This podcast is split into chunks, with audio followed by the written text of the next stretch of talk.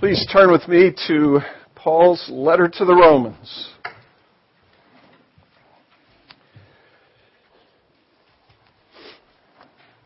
As my uh, good friend Robert Greenberg would say, welcome back. Welcome back to Romans. After several months away from this book, uh, we resume making our way through it reading this morning verses 18 through 25, and we'll be uh, in this passage uh, the rest of this eighth chapter for a few weeks, I'm sure. Someone has described uh, the Bible as a diamond ring, with the book of Romans being the diamond, and Romans chapter 8 being the luster that explodes forth from the diamond. Maybe the high point in many respects in the whole of Scripture. So begin with me as we read, beginning at verse 18. And as you read, think, reflect, take this in. For I consider that the sufferings of this present time are not worth comparing with the glory that is to be revealed to us. For the creation waits with eager longing for the revealing of the sons of God. For the creation was subjected to futility, not willingly, but because of him who subjected it in hope that the creation itself will be set free from its bondage to decay and obtain the freedom of the glory of the children of God. For we know that the whole creation has been groaning together in the pains of childbirth until now. And not only the creation, but we ourselves, who have the first fruits of the Spirit, groan inwardly as we wait eagerly for adoption as sons the redemption of our bodies. For in this hope we were saved. Now, hope that is seen is not hope. For who hopes for what he sees? But if we hope for what we do not see, we wait for it with patience. This is the Word of God given to us, His people. And we thank God for it. Let's pray together. Lord Jesus, having given us your word as we, we pray uh, each week, now give us your spirit so that your word might live for us, help us, encourage us. Uh, take your truth, Lord Jesus, walk among us and press your truth into each heart according to each person's need. Do this, Lord Jesus, and we will praise you and thank you. And we pray in your name. Amen. You may be seated. In lots of Bibles, there is a break after verse 17 of chapter 8 and before verse 18 of chapter 8. But there isn't a break in Paul's thinking. He's not He's not coming to something new and different. He's not taking up a kind of an aside as he unpacks for us his gospel at this particular place. He's, he's dealing with what would necessarily come to mind as people listen to the things that he said in these previous verses, verses 15 to 17. If all of this stuff is true about me, uh, if God is my father, if I am his adopted child, if he loves me, and if I know him to be good, how do I account for this anguish? How do I account for these struggles, these pains? The word that you find in the text that's translated suffering in verse 18 is a kind of a generic term. It's, it's a word that describes any sort of evil that might befall a person, any calamity, any misfortune, any affliction, any suffering. How do I account for the fact that these things befall me. Several weeks ago, I made reference to a young couple who were part of our church in Orlando while he was a student at Reformed Theological Seminary. He was actually the first intern that we hired to work in the church. And I told you the story of the phone call that I received from Bill after he and his wife visited their doctor and saw the first sonogram of their twins. He called me to tell me that they were having twins. And when he told me that they were having twins, I said, and they're not joined at the hip, right? And he said, no. They're joined at the chest. And they, they share a liver and a six chamber heart. The girls lived for several weeks. They died from complications resulting from a heart attack, in effect. That day after that service, at least two women approached me and talked about having lost children, young children. At least two. I know there were two. It may have been more. If there is one thing that is common to us all, it's disappointment, frustration, suffering, sadness, heartache, trial. From the silly and mundane frustrations of life, like not being able to find my keys when I'm already running late, some of you remember the book title from probably 30 years ago. If God loves me, why can't I get my locker opened? the mundane and irritating and frustrating things of life like that to the life altering and mind numbing tragedies that people endure the loss of a spouse or a child, the loss of one's health, whatever it is across the whole range of those things, suffering is a constant companion. Forty years ago, when I had first become a Christian, I saw a bumper sticker. Maybe you saw it too. I've referred to it. Taken from the old Simon and Garfunkel pop song bridge over troubled water. Jesus is just like a bridge over troubled water. That has not been my experience in 35 years in the pastorate. Christians are not exempted from suffering, from loss, from disappointment, from heartache. And Paul recognizes that. And right in the midst of dealing with some of the most sublime and overwhelmingly glorious truths, things that are true of you, if you're a Christian this morning, if you have, if you've come to the place where you've, as Francis Schaeffer used to say, you've bowed twice, you've bowed before God as your creator, who is holy, who is and who does dwell in light unapproachable.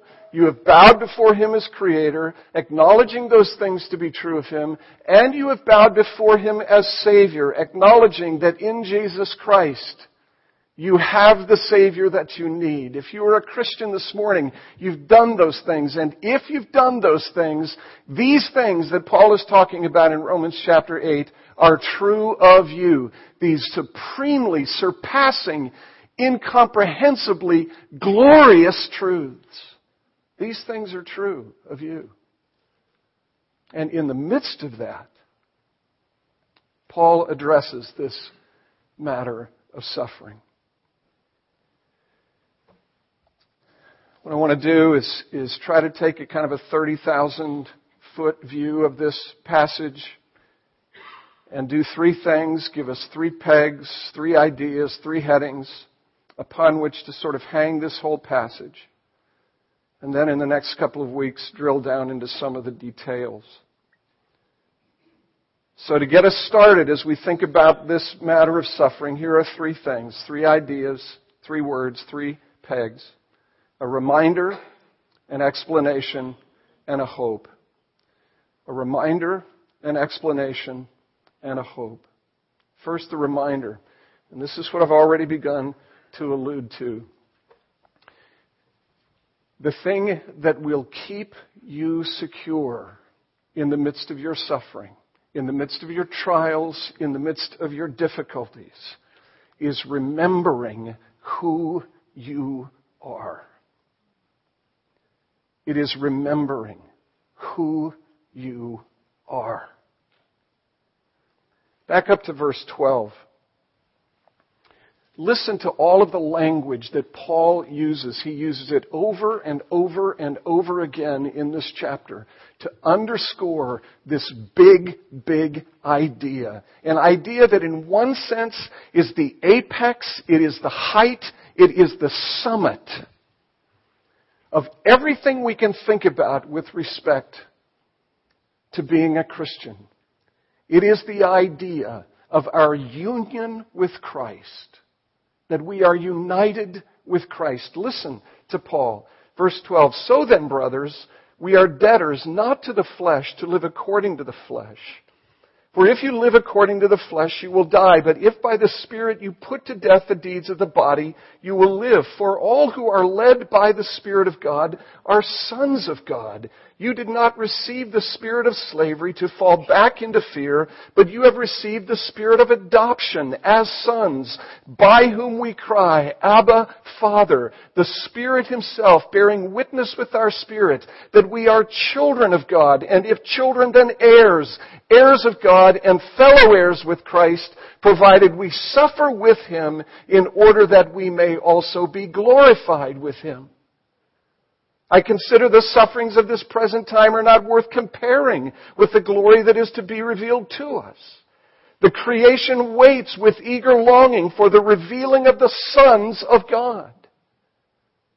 And then verse 21, the creation itself will be set free from its bondage to decay and obtain the, the glorious freedom of the children of God. Do you hear that language over and over and over again? Children of God, sons of God, adopted by God, belonging to Him as your Father. Do you know what makes that possible?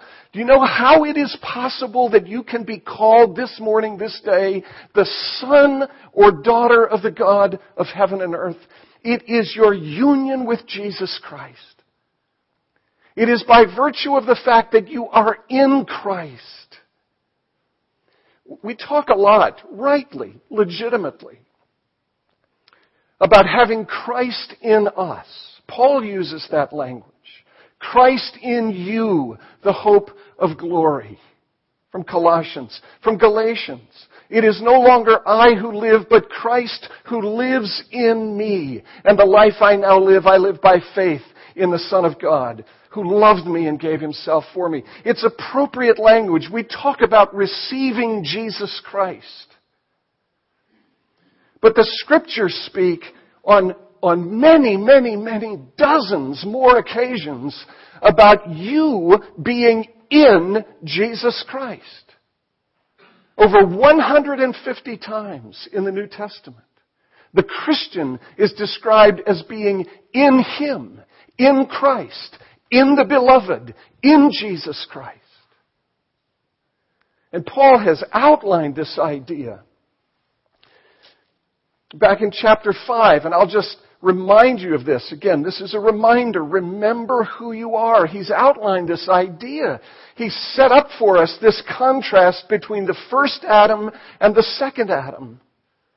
And you remember in chapter 5, beginning at verse 12, that in Adam all die. If you are in Adam, you die. You die with Him. You are united to Him.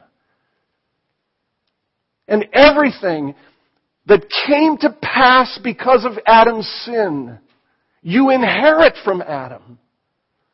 You inherit a, a, proclivity in the direction of rebellion and sin. You inherit from Adam all of the indications, what, what the philosophers have called and what Os Guinness entitled a book after. You inherit the dust of death.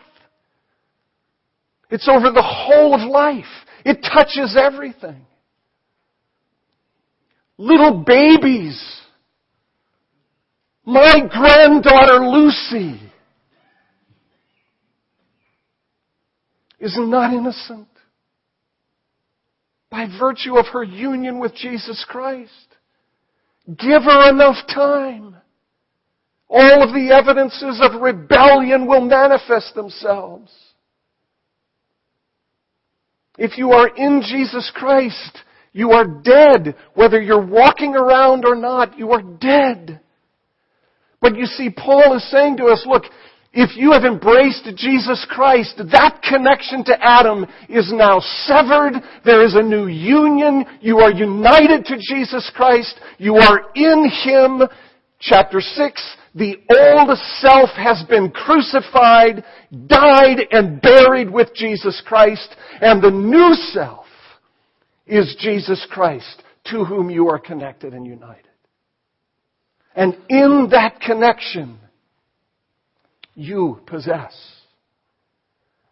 sonship. Now remember from several months ago that when Paul uses this language, being children of God, being a son of God, remember that he's using two different words. He's using them in, intentionally because they describe two different things. When he says you are the child of God, that is a term of endearment. And when he uses the language of sonship, that is a term of honor and privilege and standing. And as a Christian this morning, the thing that is true of you is that you are honored and you are cherished. You are honored and you are cherished. And you are honored and cherished by a father who has sent his son, his beloved son, into the world to disconnect you from the death that is in Adam and reconnect you to the life that is in the triune God, Father and Son and Holy Spirit. You are honored and you are cherished by the God of heaven and earth. Most of you know I go to Africa every year. I remember the first trip. Maybe I've told this story. I remember the first trip these pastors and wives wanted to know about my children. And in that culture, they identified children by birth order. Because the firstborn is still the honored child, the privileged child. Tell us about your firstborn. They also have a thing about sons. So that made this whole thing sort of uncomfortable for me. Tell us about your firstborn. Oh, my firstborn daughter. Oh, a daughter. Oh. Well, tell us about your secondborn, your firstborn son. Oh, well, my secondborn is a daughter. Well, I mean, it went this way. Tell us about your thirdborn and your firstborn son. You see, it's still woven into their culture. That the son is honored. But in the Christian life, by virtue of our union with the favored, cherished, and honored Son, those who belong to Him enjoy the honor that Jesus, the eternally firstborn Son, enjoys. That's what this 17th verse is all about. It's, it's all about being an heir with Jesus Christ. What He possesses, you possess. I want you to think with me about this. It's really rather stunning. By virtue, listen to this. This, fight with me about it if you want to.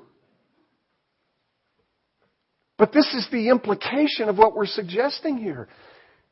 Everything that can be said of Jesus Christ touching his humanity, not touching his divinity. He is this unique person in all of human history? He is this one person with these two natures, divine and human. We don't confuse the two. The church fought all kinds of battles and had all kinds of debates to try to articulate the mystery of the union of these two natures in the one person, Jesus Christ. So what I'm about to say to you, I'm saying to you, we don't confuse the human and the divine in Jesus, and we do not attribute to ourselves things that are true of Jesus with respect to His divinity. But with respect to His humanity, everything that can be said of Jesus Christ can be said and is said of you. Everything that is true of Jesus touching His humanity is or will be true of you? Is Jesus accepted by the Father? Is Jesus delighted in by the Father? Is Jesus positively pure and righteous before the Father? Is Jesus victorious over sin and death? Is Jesus now reigning in glory with the body, transformed by the power of God, the very same body in which he walked this earth in his days of ministry?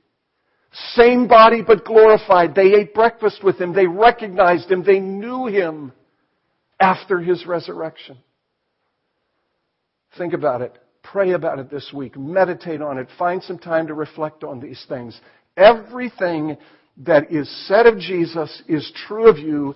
Everything that is true of Jesus either is true of you right now or will be true. Remember who you are.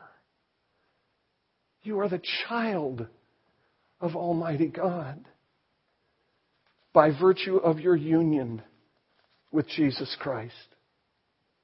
Remember that in the midst of your struggles, your trials, your disappointments, your heartaches, the uncertainties that are out there in front of you, this thing remains unalterably true. You are the cherished and honored child of the God of heaven and earth. J.I. Packer has said the foundational blessing of the Christian life is justification. The highest blessing is adoption. Is adoption. That's what Paul is saying here. Remember who you are. Here's the second thing an explanation. An explanation for the suffering. Verse 18. Paul says, the sufferings of this present time. Of this present time. What's he talking about? He's not talking about his personal sufferings in his particular present time. He is using biblical language, and this is a wonderful opportunity for me to invite you to come this evening because we're going to look at some of this language. He is using biblical language. He is referring not to his day and time. He is referring, when he uses that language, to the whole period between rebellion and restoration. The whole of human history between Genesis 3 and Revelation 21. This present age, this present time, plagued as it is by all of the ravaging effects of Adam's rebellion and fall. Paul says in verses 19 and 20 that there is a curse that lays across the whole of the creation, that the whole of the creation is suffering a bondage to decay. The creation is groaning, anxiously waiting for your final salvation, for the disclosure, the revealing of the sons and daughters of God.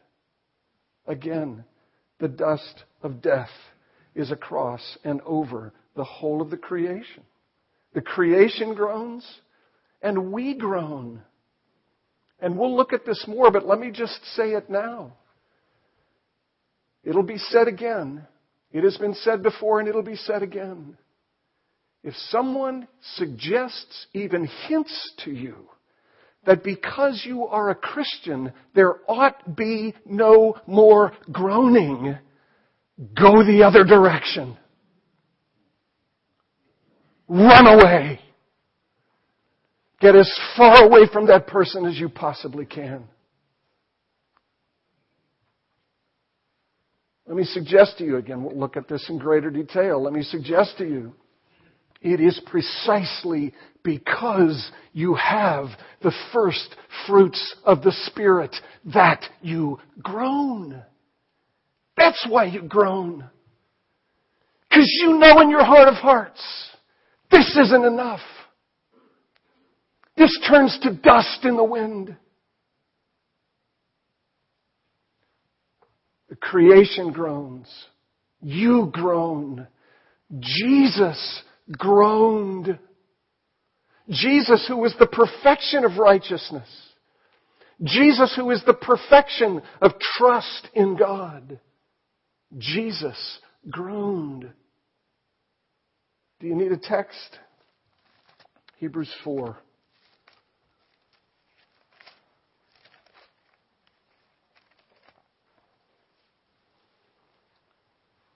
Verse 5.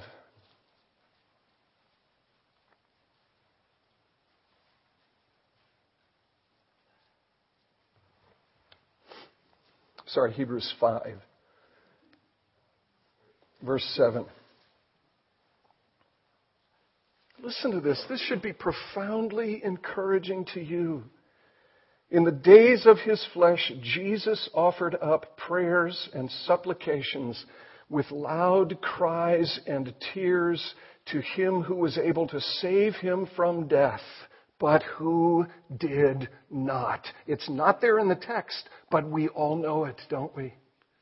We all know that this Jesus who offered up cries and tears and pleas that he might be saved from death was not saved from death. But because he was heard, and he was heard because of his reverence, and although he was a son, he learned obedience through what he suffered. And being made perfect, he became the source of eternal salvation to all who obey him, who entrust themselves to him. Jesus endured suffering. Jesus groaned. And because Jesus groaned, Hebrews 4, verse 14, because Jesus groaned, because Jesus was vindicated by his constant entrusting himself to the Father, we now have a great high priest who has passed through the heavens, Jesus the Son of God. We do not have a high priest who is unable to sympathize with our weakness, but one who in every respect has been tempted as we are, and yet without sin. And so let us with confidence draw near to the throne of grace that we may receive mercy and find grace to help in time of need. What is the author of this letter saying to us in connection with what the apostle is saying.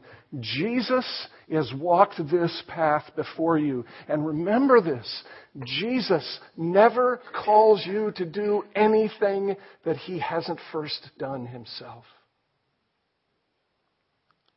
He walked the path of suffering and trial and disappointment and heartache he lost his friend Lazarus. He saw his friends abandon him in his moment of greatest need. Jesus groaned. And not only did Jesus groan, but verse 26 of chapter 8, note this, we'll come back to it.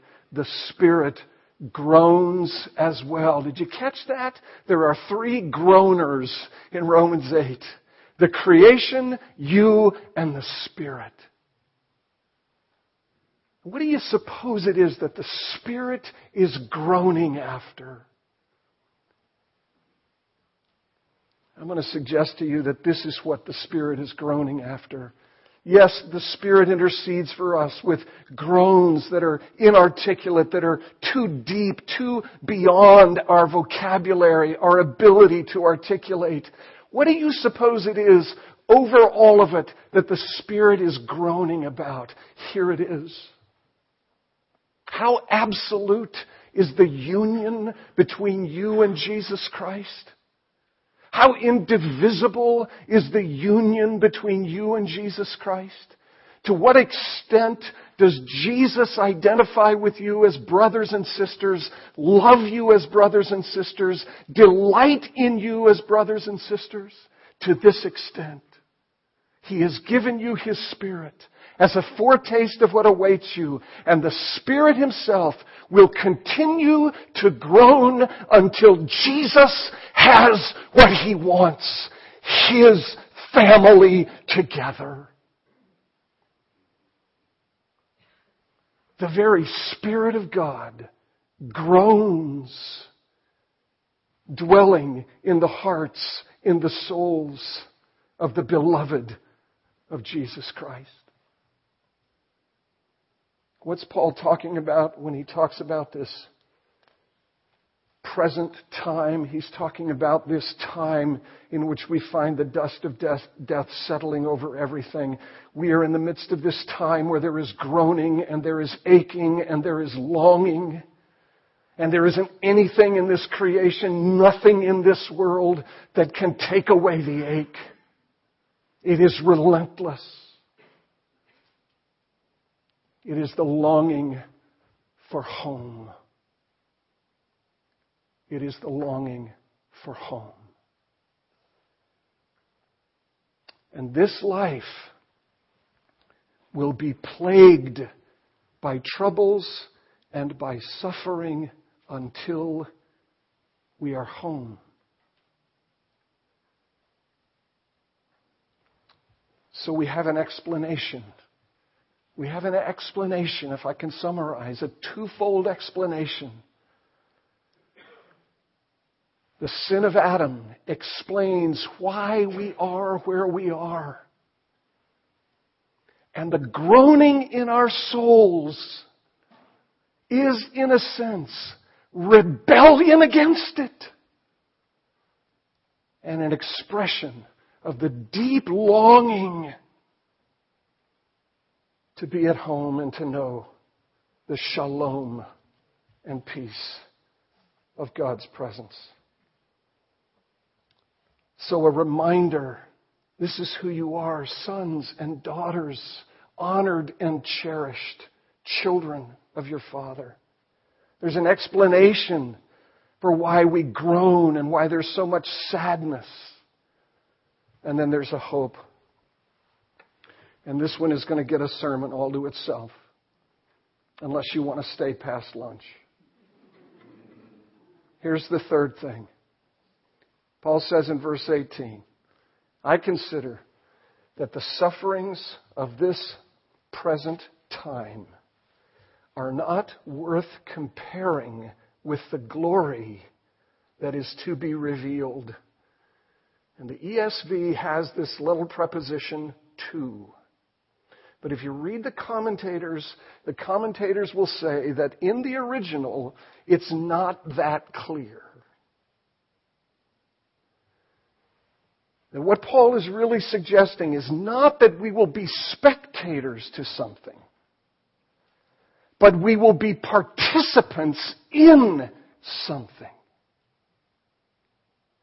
We won't just see the glory of God, we will be the glory of God. What awaits us is the recovery of what was lost because of the sin of Adam. And there was so much that was lost. Intimacy with God, intimacy with one another, intimacy with the creation. But the thing that was lost, in addition to all of the moral and ethical things that were lost, righteousness and holiness and all of the rest, the distinguishing feature of human beings is their ability to bear glory, to reflect the glory of God. That's what was lost. That's why Adam and Eve were ashamed of their nakedness after their rebellion. Something was lost. They were naked before the fall. They were naked after the fall. But before the fall, they were glory bearers, wrapped up in the refulgent splendor of the brilliance of God's glory. And they were stripped naked of it. And they were undone. And as you trace that theme of glory through the whole of the Bible, land at Exodus 32 and 33.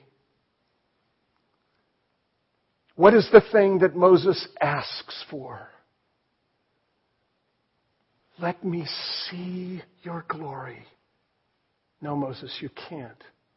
If you saw my glory, you would be crushed because you are not constitutionally capable of bearing the weight of that glory. What is it that the high priest is clothed in, robed in? If you look at Exodus 28 verses 2 and 40, God says, create all of these garments, all of these garments for the high priest for glory and for beauty. What was the high priest? The high priest was a picture, certainly, first, of Jesus, the great high priest who is clothed in glory at the Mount of Transfiguration. And that glory in which Jesus is clothed in his humanity is the glory that awaits those who are united to Jesus. So that John can say in the third chapter of his first letter this simply staggering thing see what kind of love the Father has given to us, that we should be called children of God, and so we are. The reason why the world does not know us is that it did not know Him. Beloved, we are God's children now. We are God's children now. And what we will be has not yet appeared. But we know that when He appears, we shall be like Him because we shall see Him as He is. You see what happens? You cannot see the glory of God. You cannot see the glory of the risen Christ. John, in the presence of the glorified Christ, fell on his face as a dead man. But you see what he is saying here? That when we see him, what's left out is you will be so transformed, so perfected, so completed, so entirely restored that you will be able to bear the weight of beholding that glory you will be clothed in the glory of Jesus Christ. Now, here's the connection between that day of glory and what is going on for you right now. This is what is going on for you and for me right now the connection between your suffering and that glory is 2 Corinthians chapter 4. So, we do not lose heart. Though our outer nature is wasting away, our inner nature is being renewed day by day. For this slight and momentary affliction is working for you. This slight and momentary affliction is working for you. That's the language in the text. Is working for you an eternal weight of glory beyond all comparison. And so we look not at the things that are seen, but we look to things that are unseen. Do you understand the calculus? Do you understand the math, the simple equation? Your suffering is the means by which, the instrument by which the God of glory is working for you, in you, to your good and eternal weight of glory. We think that our, that our struggles are crushing us and killing us. They are preparing us for an eternal weight of glory. It is actually the case that heartache, disappointment, frustration, discouragement, loss are the instruments in the hands of a good, loving, and holy God, and by those instruments, He is preparing me to be clothed in His own glory. I will tell you I am not at the place where I can embrace the small little frustrations and discouragements of my life in the way that the Apostle Paul embraced his.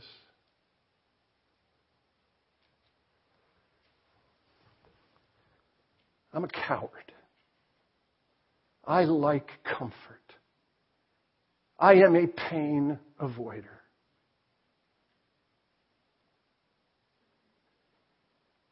But as I hear the Apostle Paul connect these ideas, my present suffering and future glory, it helps me, if ever so slightly, to embrace the pains, the disappointments, the heartaches of my life, understanding that they are precisely the things that God is using to prepare me to be clothed in glory.